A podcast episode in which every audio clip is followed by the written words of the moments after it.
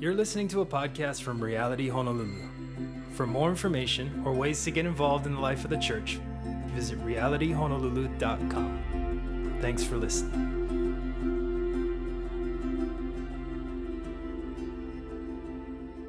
Always, it's good to be with you. If I have not met you yet, my name is, well, by birth it's Ryan. But forever, uh, I've gotten this nickname, Riz. Tell you the story later, but you can call me Riz. We're, we're friends. Um, but welcome. If you're here for the first time, thanks for coming. If, you've, if this is like the hundredth time, we're so glad you're here also. Uh, before we get into the Word of God, we have some announcements. But before we get into announcements, we actually want to continue our time of worship as we take our morning tithes and offerings. And um, this is an, another way that we worship the Lord. You know, we just did it in song and through music, but um, God is richly given to us. He's a generous God, and as image bearers, uh, we are to become generous people. And uh, one of the ways that we can worship Him is with uh, what He's already given us, and it's with um, our time, talent, and our treasure. And it's also a part of how we can tangibly be a part of God's kingdom going forth here in Hawaii and in the world. And so um, there's two ways you can do that. One is online, through your phone, or through the website and there's also a box in the back. But let me go ahead and pray that God uses these funds for His glory and His namesake, and then we'll get into some announcements. God, thank you. Thank you that you are God, and this is your church. You're the senior pastor, you're the leader. And God, we ask that you'd continue to use this church for your glory, for the furthering of your kingdom, that many would come to know you and be saved and be discipled. And we just ask that you'd use this church for your glory. And so bless these funds. Give us wisdom and discernment of uh, how, to, how to use these funds for your kingdom. God, we're also mindful of all the kids going on, um, nursery and toddlers and elementary and middle and high school. It's all happening uh, outside right now. We ask that you to bless them. You pour your spirit upon each classroom and you'd anoint each teacher as they're loving and caring and, and uh, pouring into the kids. We ask that you'd meet our kids as well. Um, we love you, Lord, and we ask that you'd uh, have your way with us today. Uh, Jesus' name, amen. Amen. So, I just have two quick announcements, but really fun, exciting ones for us before we get into the word. Number one is we're doing fall worship nights. Um, really excited about this, and really the vision, the purpose is just to have extended time as the body of Christ gathering to worship our God. We're going to be doing it on three Friday nights. Uh, dates are right there September 20th, October 18th, and November 22nd. They're all Friday nights in this room. And uh, family, bring your kids. I know it's like a little later, but have some dinner, miss some traffic, and then come worship at 7 o'clock. And it's going to be a combination of worshiping the Lord and, and exalting his name and also uh, praying and asking God to move and thank Him for what He's doing, and also just to press in and ask God to, to continue to move in our midst. So, love for you guys to mark your calendars, come to those, invite friends, invite family. Um, just other than worshiping Jesus and seeking His face, there's no agenda. So, really excited about that. Really excited about the fall, pressing into the Lord more. And uh, if you've been with us, you, you would know that we're actually coming up on our two year birthday as a church. Pretty crazy, exciting, amazing what God has done in uh, two years. And so, uh, October 6th, Sunday, October 6th, we're celebrating and just rejoicing, thanking the Lord for who He is and what He's done. And uh, it, it, will be more or less a, a, normal service, so to speak. But then afterwards, um, if you're here for our first birthday, we had tons of pupus out there and drinks and ice creams and just hangout time, just fellowship, and no agenda other than eating and talking and uh, having a great time just rejoicing in what God has done. And so, again, mark your calendars. Like lunch that day. Don't make any lunch plans. Errands can wait till like 1.30. Just like around noon, like right after church ends, we're to go out there and just rejoice and celebrate. So love to have you uh, October 6th for our second birthday. Amen? All right. Without further ado, let us get into the Word of God. Uh, Exodus is the book that we've been in, and so why don't you turn there to Exodus chapter 20.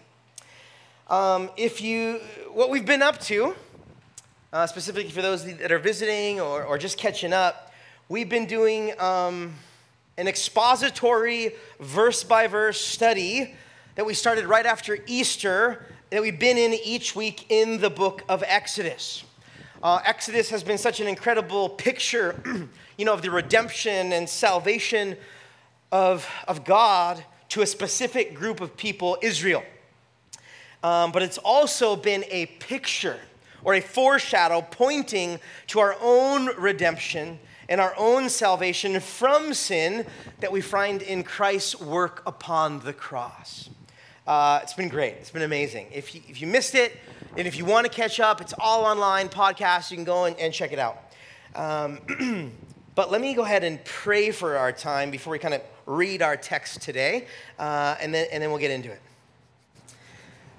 God, we thank you for, for the text that you have us in. God, we thank you for this place. We thank you for what you're doing in our midst.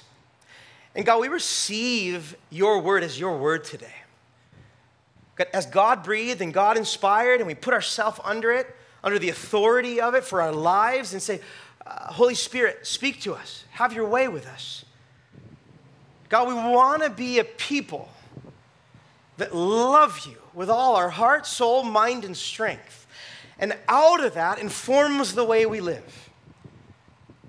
And so, God, would you meet us where we're at? Some of us are, are, are, are, are don't know you. Some of us maybe kind of know you, trying to figure it all out. Some of us maybe, uh, so to speak, grew up in the church, been, been for this for a long time. Meet us where we're at for your glory. pray this in Jesus' name, amen. Um, you know, chapters wise, well, it depends on what you think, but we've been going fairly slow even though we've been big, bigger chunks. It's you know, been about four or so months to go through about 20 chapters. The next 20 chapters, there's 40 chapters, right, in the book of Exodus. These next 20 are going to be a little bit different.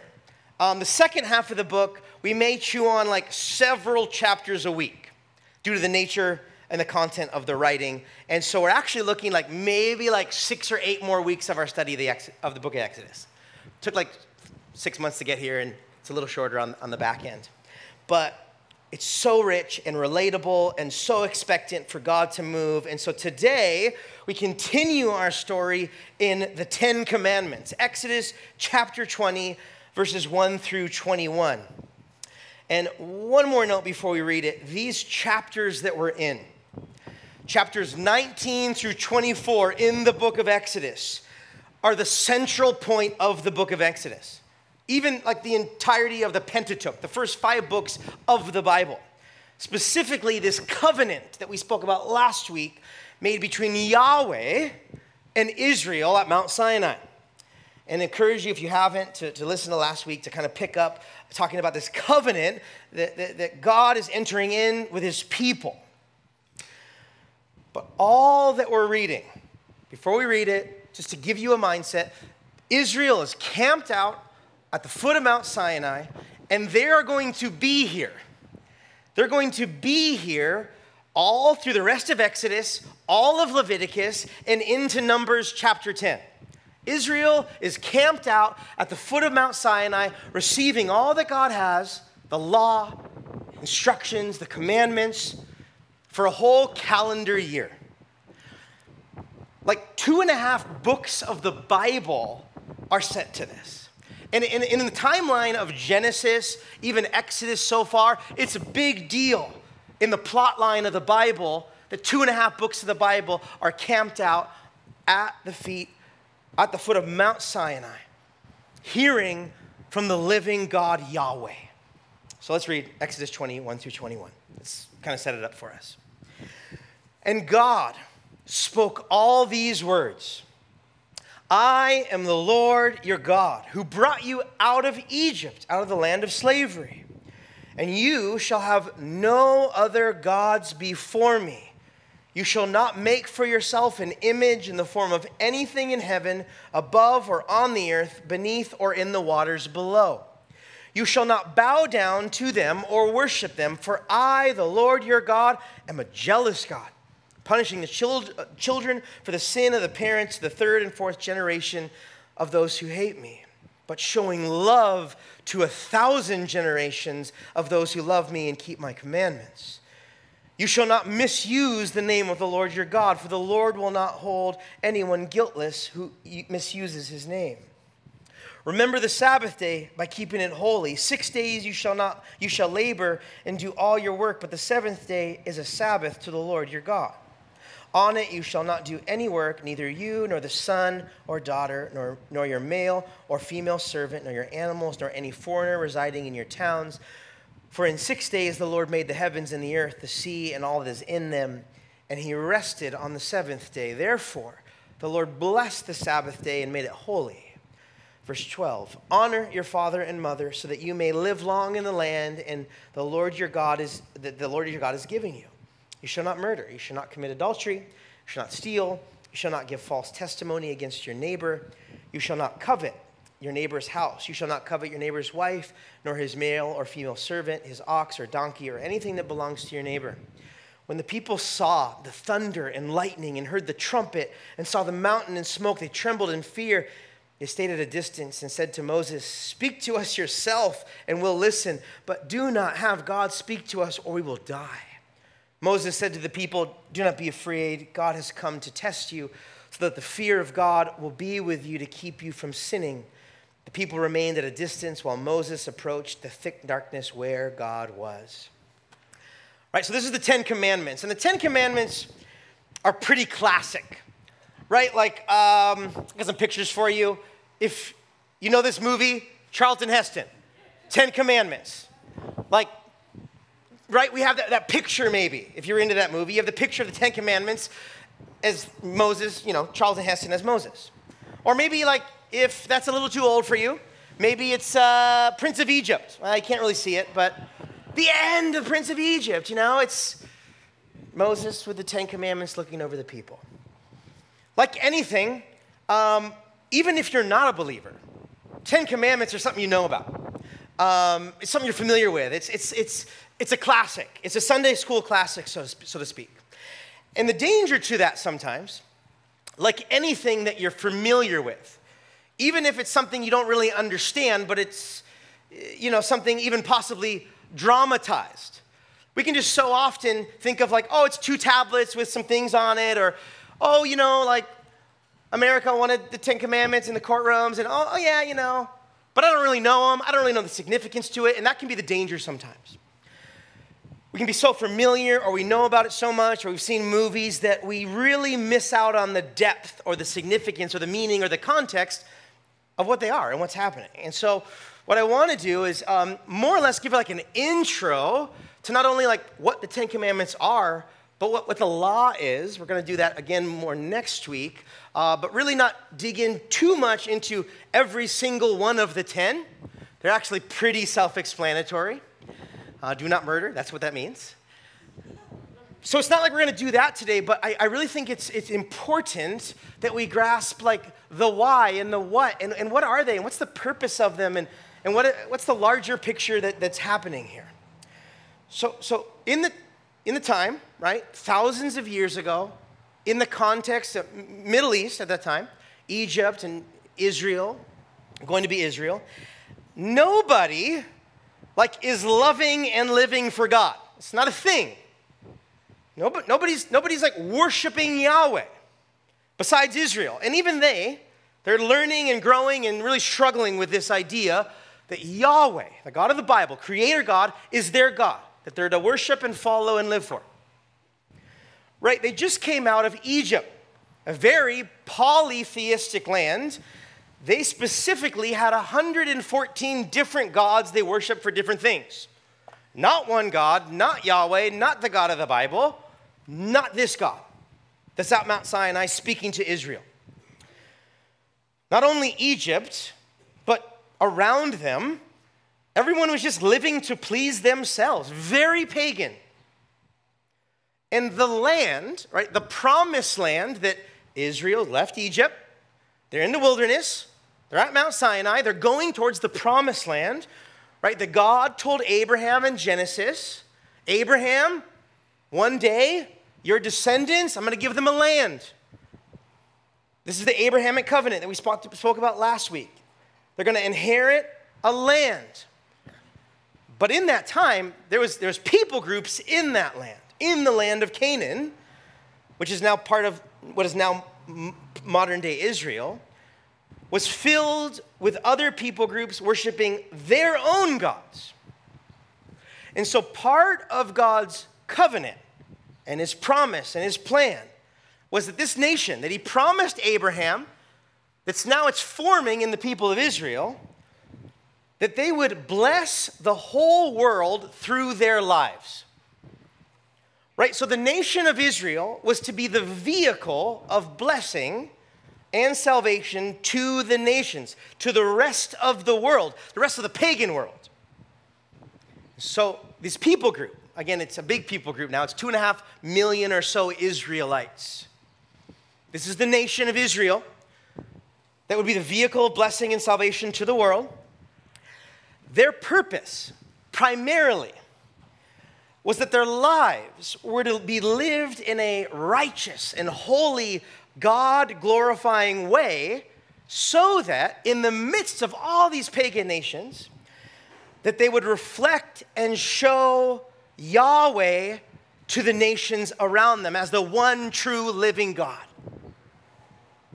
That through Israel, the world would come to know and love and obey the Creator and Father God we know as Yahweh. So, this is the context that's happening here. So, the Ten Commandments, they're actually part of 613 laws given in Exodus, Leviticus, and Numbers. So, 10 of hundreds of different statutes, laws, and ways of life. The law that we're going to get into in the next couple weeks as well. It's kind of part one. The law really is, in a nutshell, how the lives and society of Israel should be set apart and different to model and show that they're the people of God to everyone around them. Set apart, they're different. They don't do things the same, they don't act the same way, they don't treat people the same way. And also, in terms of the covenant that God has made with them, in order to, to walk and live in this covenant, what, what these are, the Ten Commandments and the law, these are the terms of the covenant. Like, in order for Israel to, to be in a covenant with God, they needed to obey these terms. God had all this in store for them, and this is what He promised them, and He had freed them and saved them. And now, in light of that, the terms of the covenant are laid out here in the Ten Commandments and the law. What they should do and what they shouldn't do, and how their lives are supposed to be. This is a blueprint. These are instructions. This is a, a new way of life, maybe a, a, rewiring for them as a people group. But what's really important to get is who is speaking them. I think it's really neat here that, that God is speaking them.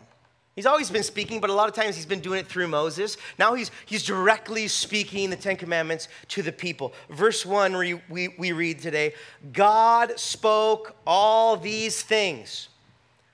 Who are the Ten Commandments from? From God. Who's the law from? From God. This fact is wonderful. Right? God spoke these 10 words directly to Israel rather than through mediator Moses in this, in this situation. And the people were so awestruck by this experience that when God was finished, in verse 19 of our text today, they asked Moses, We can't do that again. God's too holy. He's too awesome. He's too powerful. He's a little bit scary. I'm a little scared right now. I don't know what to deal with this. He's so wonderful. He's so awesome. In verse 19, he says, Moses, next time, can you just be the mediator? One commentator says this the people, Israel, heard the voice of God for themselves and thus could not doubt his presence among them. A presence more directly manifest at Sinai than in any other mode previously, since they had first learned of his interest in them, all throughout the book of Exodus so far. All the people were hearing the voice of God just as Adam and Eve, Noah, Abraham, and the patriarchs had heard it, and as Moses had heard it earlier at Mount Sinai when God first called him. At this time, the voice of God was accompanied by such audio and visual displays as to leave no doubt in their minds as to both his presence and his uniqueness. Big deal what's God's doing to humanity right now and how he's speaking and the way in which he's doing it. And what's also important to note here and just to see is like the literary connection that is made between Exodus 20 and actually creation. Right? Because like in the creation narrative, how did how did God create the whole universe? God spoke it into existence. By his very words, the world came about. All the animals, men and women, all creation. And in a very real way, like the entirety of creation, like depends and hangs upon the word of God. Right? Our creator God, what we believe is that he spoke the world into existence. And here, fast forward thousands of years, Exodus 20, the start of the book of the covenant here, this is what forges Israel into a nation. This is like her national constitution, so to speak. And it's these 10 words that are bringing about the birth of this nation. And like creation, Israel as a nation hangs upon these 10 words for her very being. Without them, or without obeying them, well, they're just like everybody else. They're not set apart, they're no different. The covenant is broken. Right? And many people would leap past maybe verse 2 when reading the, the, you know, the 10 words and they miss the, the important ordering here. But the Bible never, like, actually, it's kind of fun, never refers to the Ten Commandments as the Ten Commandments, just the 10 words. So the 10 words here, before the 10 words, a statement about God's salvation is made. Did you see that? God's speaking these things, and he, before he says like all these terms of the covenant, he reminds them of what just happened in the Exodus story. Right? He said, I'm the Lord your God who brought you out of the land of Egypt, out of a place of slavery.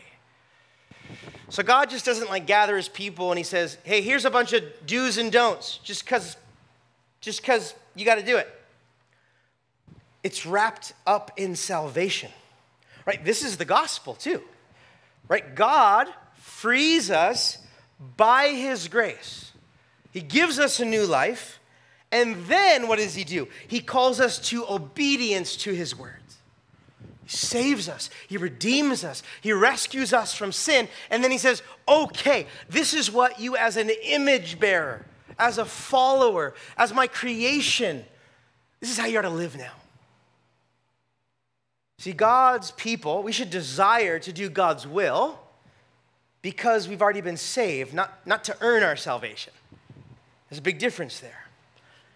Right? We're saved and we obey God because we love God. But we're secure, but the way in which we love Him is we obey Him.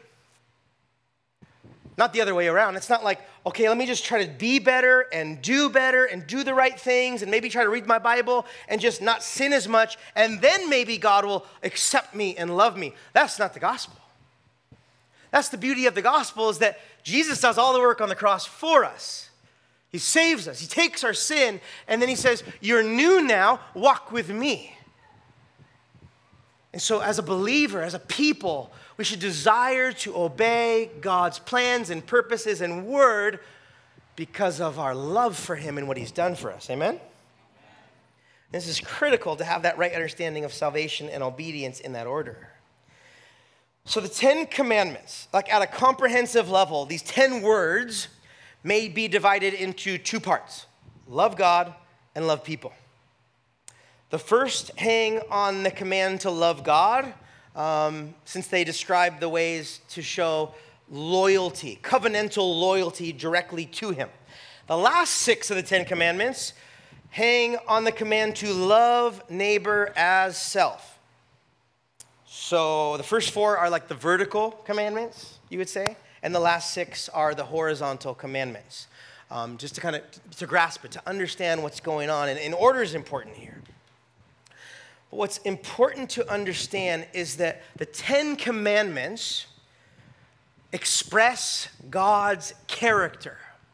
They aren't just arbitrary. They're not just good, they're not just something to hold society together. The commandments literally reflect God's character. They're not just a list of rules, they're a reflection of God. Some would say God's nature is expressed in these moral imperatives. So, so it's not just a bunch of rules, it's actually God's heart, God's character expressed in moral imperatives, things in which we do to, to mirror or to show his character. And again, at the core of who we are, we are, as men and women, image, made in the image of God. We're image bearers. We are to bear the image of God.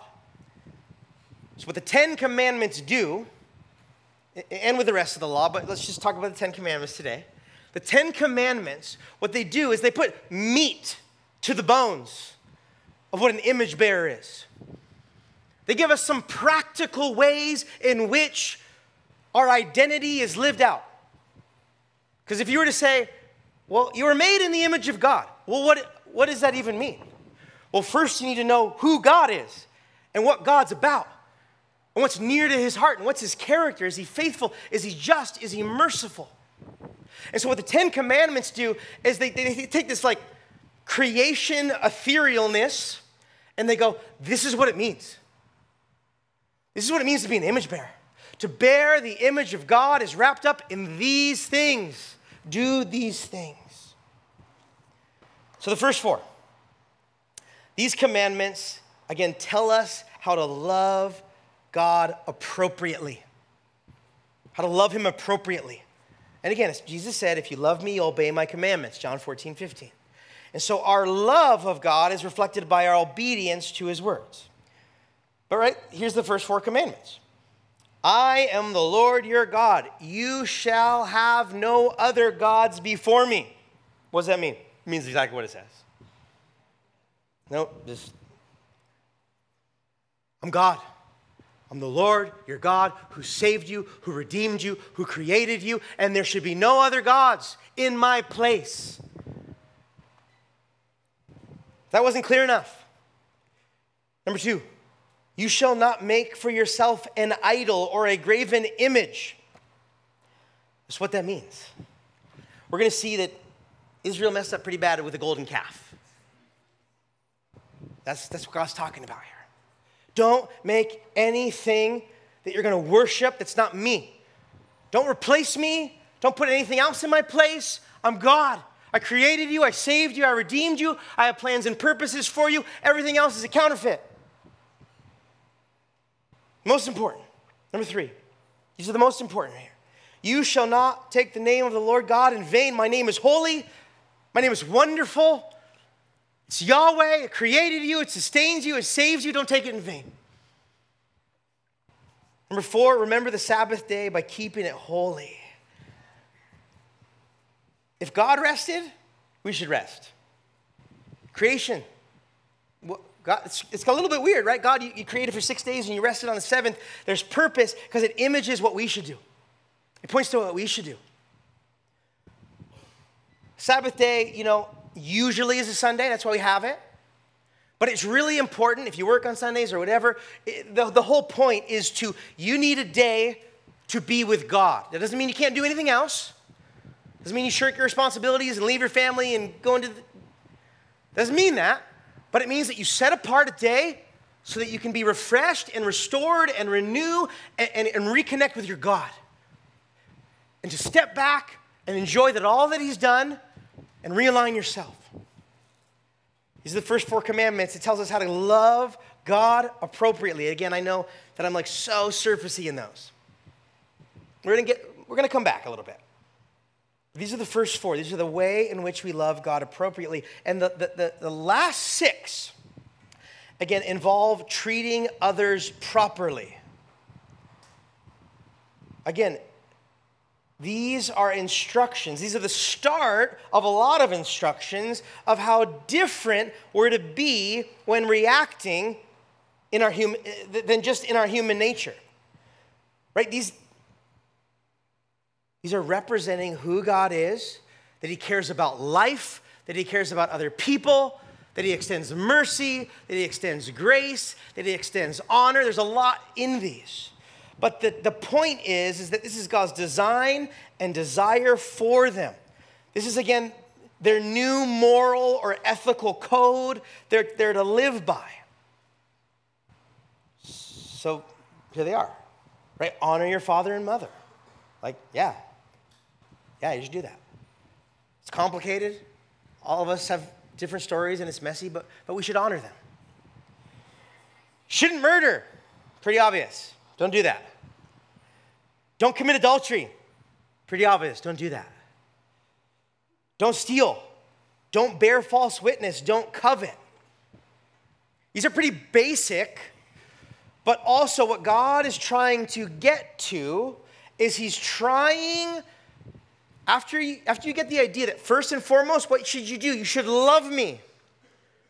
But what is, what is secondarily as important to my heart?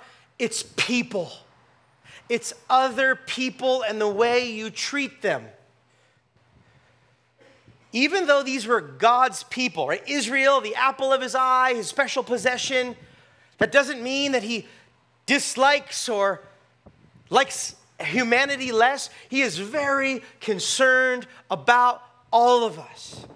And he's very concerned, specifically here, how the people of God treat those that are, aren't the people of God yet. Like Christians should be setting the standard for how we treat the world. And unfortunately, as you know, we haven't been great at this. We actually maybe haven't been even, we've been bad in a lot of ways. It's hard, it's messy. Yes, there's a lot of work, there's a lot of work to do in this area. But in a nutshell, what, what, what's happening here in the Ten Commandments is our devotion to God, like the first four, will keep us from breaking the last six.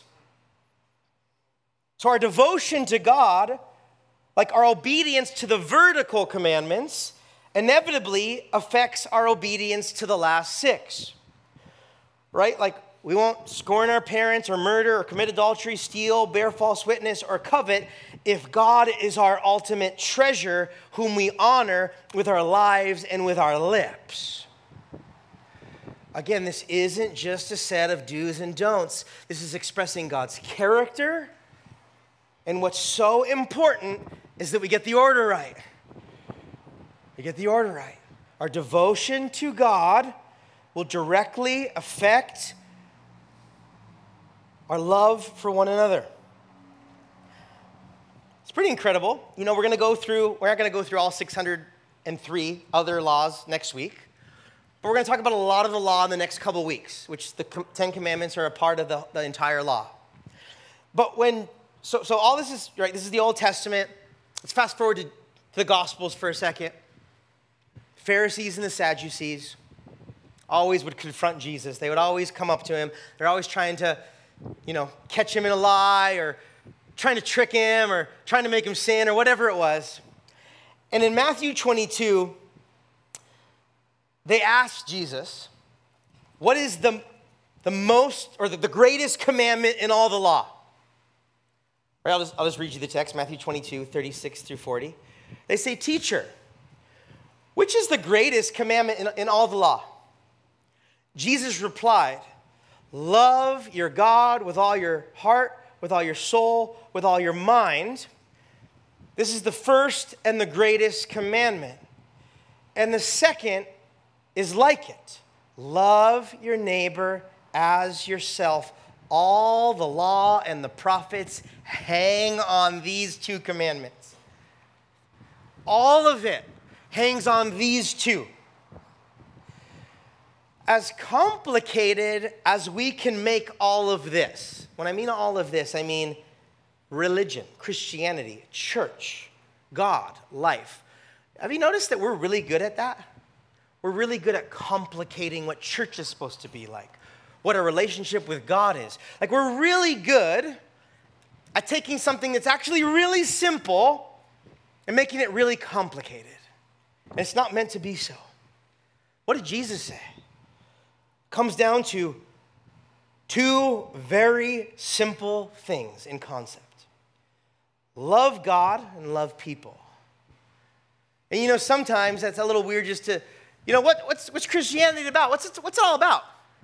Love God and love people. It seems like such, come on, what else is it? No, no, I mean, it's, it's love God and love people. Obviously, we can unpack that, there's more to that. But in concept, it's very simple.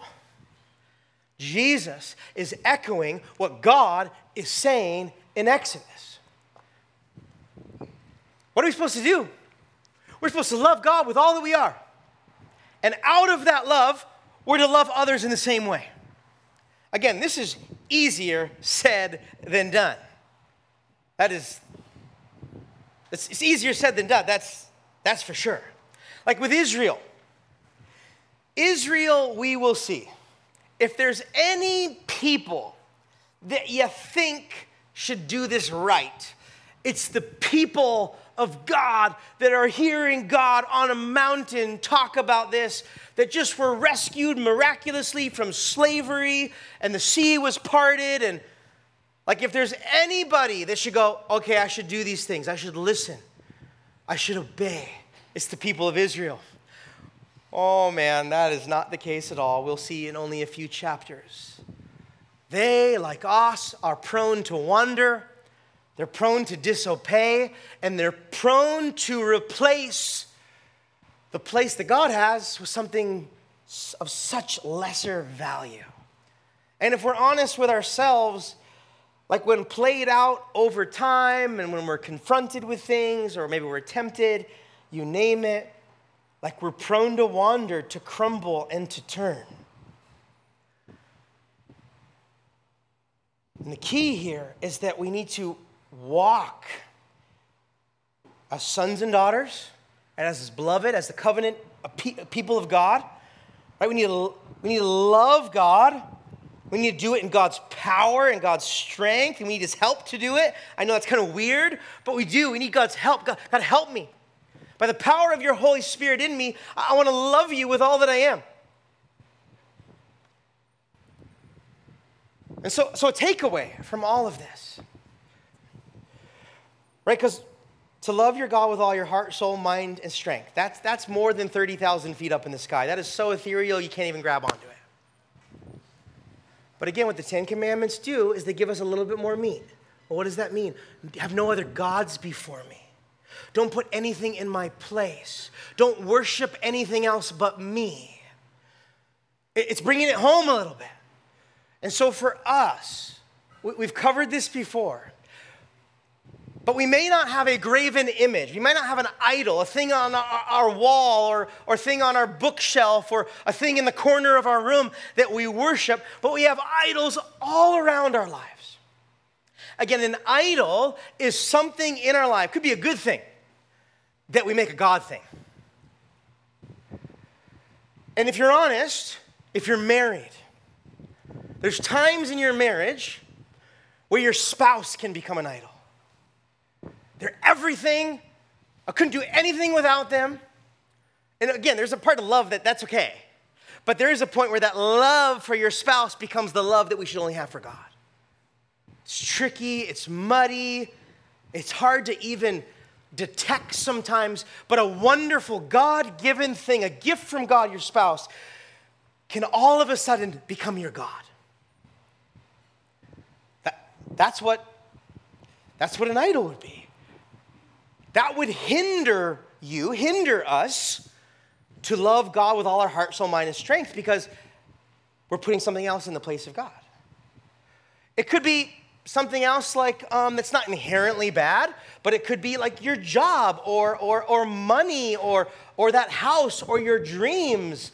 Again, those things aren't inherently bad, but if you make them the God of your life, that if you, lose, you, you lost your house, you lost your job, whatever, then you would be crushed that you couldn't go on, that you couldn't live, well, you've actually just made the thing your God. This is what, these are what idols are. And idols can be, be bad things too. They can be other, other gods, they can be other things that you actually worship that, that aren't good at all. But the subtle part of idols they can actually be good things. And so for Israel, for them, it, you know, like it was comfort, it was impatience, it was a different way of life. And so for them, they gave up, they, so to speak, the throne of God in their lives for because they were impatient, because they were hungry, because they were tired. It was comfort. Comfort can be an idol. What's for Israel, it can be for us. And so, if we're allowing the Word of God to read us this morning, only in a right way, if we're, we're going to put ourselves in the life, if we're going to, if we're going to be this to be relatable for us in Hawaii in 2019, we have to ask ourselves is okay, the greatest commandment that's going to inform the rest of my life is to love the Lord with all my heart, soul, mind, and strength, have no other gods before me, have no idols in the way of that. Today would be a, like a heart check, like an assessment. What, what, what would we say? God's intention is not to rob us from joy, to take away good things, to, to make our life miserable, or to fill our life with a bunch of rules. That's not God's intention. God's intention was to be with his people and for us to experience like the fullness of his love and his grace and his mercy and his purposes and his promises. And when we put other things in the place, when we mess that up, when we don't trust him, when we don't worship him, when we worship other things, we get robbed of that. We miss out. And so God, it's actually opposite. God, God's saying, no, no, no, you don't understand. I, I'm saying don't do that because that's robbing you from this. And so I want us to, to learn from what will be Israel's mistakes that they did not heed this. They did not take stock. They did not like sit on this and allow God to like search their hearts. But for us, we have the opportunity to do that. And what I love about Sundays is like it's it's de- or when we gather, it's dedicated time with God. Again, some of us are better than others. You have you're disciplined and you get up early in the morning and you have that and but we get to study the word of God, we get to hear what God says, and then we transition which we're going to do in a second, into a few songs of worship. And that time is for response.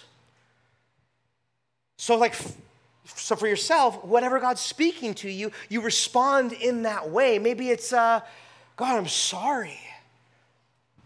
God, I haven't, I haven't been, you haven't been, so to speak, my God. Maybe it's on paper, but it's not been practically. And so for many of us, it might be surrender, and that might be like, like really hard, but we got to go, you know what, that thing or that person or that stuff, that is not my God, that is not my life, that's not what I'm supposed to be living for. God's my God, and everything else comes under that. So maybe it's surrender, maybe it's repentance. Maybe you feel like you're kind of doing okay, but you just want to pray for like the empowerment of the Holy Spirit that all the days of your life you would love the Lord with all your heart, soul, mind, and strength. That's what you should do right now. So we're going to pray. We're going to ask God to come. But I want to encourage us as a way of response, whether that's stand up and praise God because He's good, or come up here to the carpets and kneel down, or get prayer in the back, or, or even take communion to remember what Jesus did for us on the cross. Whatever it is, uh, this is a time to respond and to commune with Yahweh. The same God that was outside, the same God that spoke creation, the same God that was at Mount Sinai, the same God that walked the earth, is our God today that speaks to us. And so let's, let's respond, let's be, and let's commune with Him. Amen? Amen.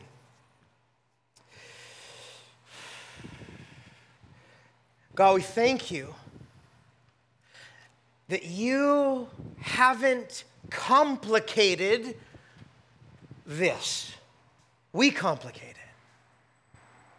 We get so caught up maybe with other people or with stuff or with how things didn't go well that we miss we miss what this all boils down to.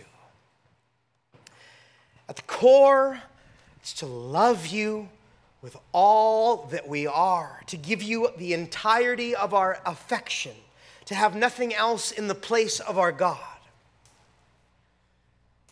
God, would you speak to us now practically for each of us in here?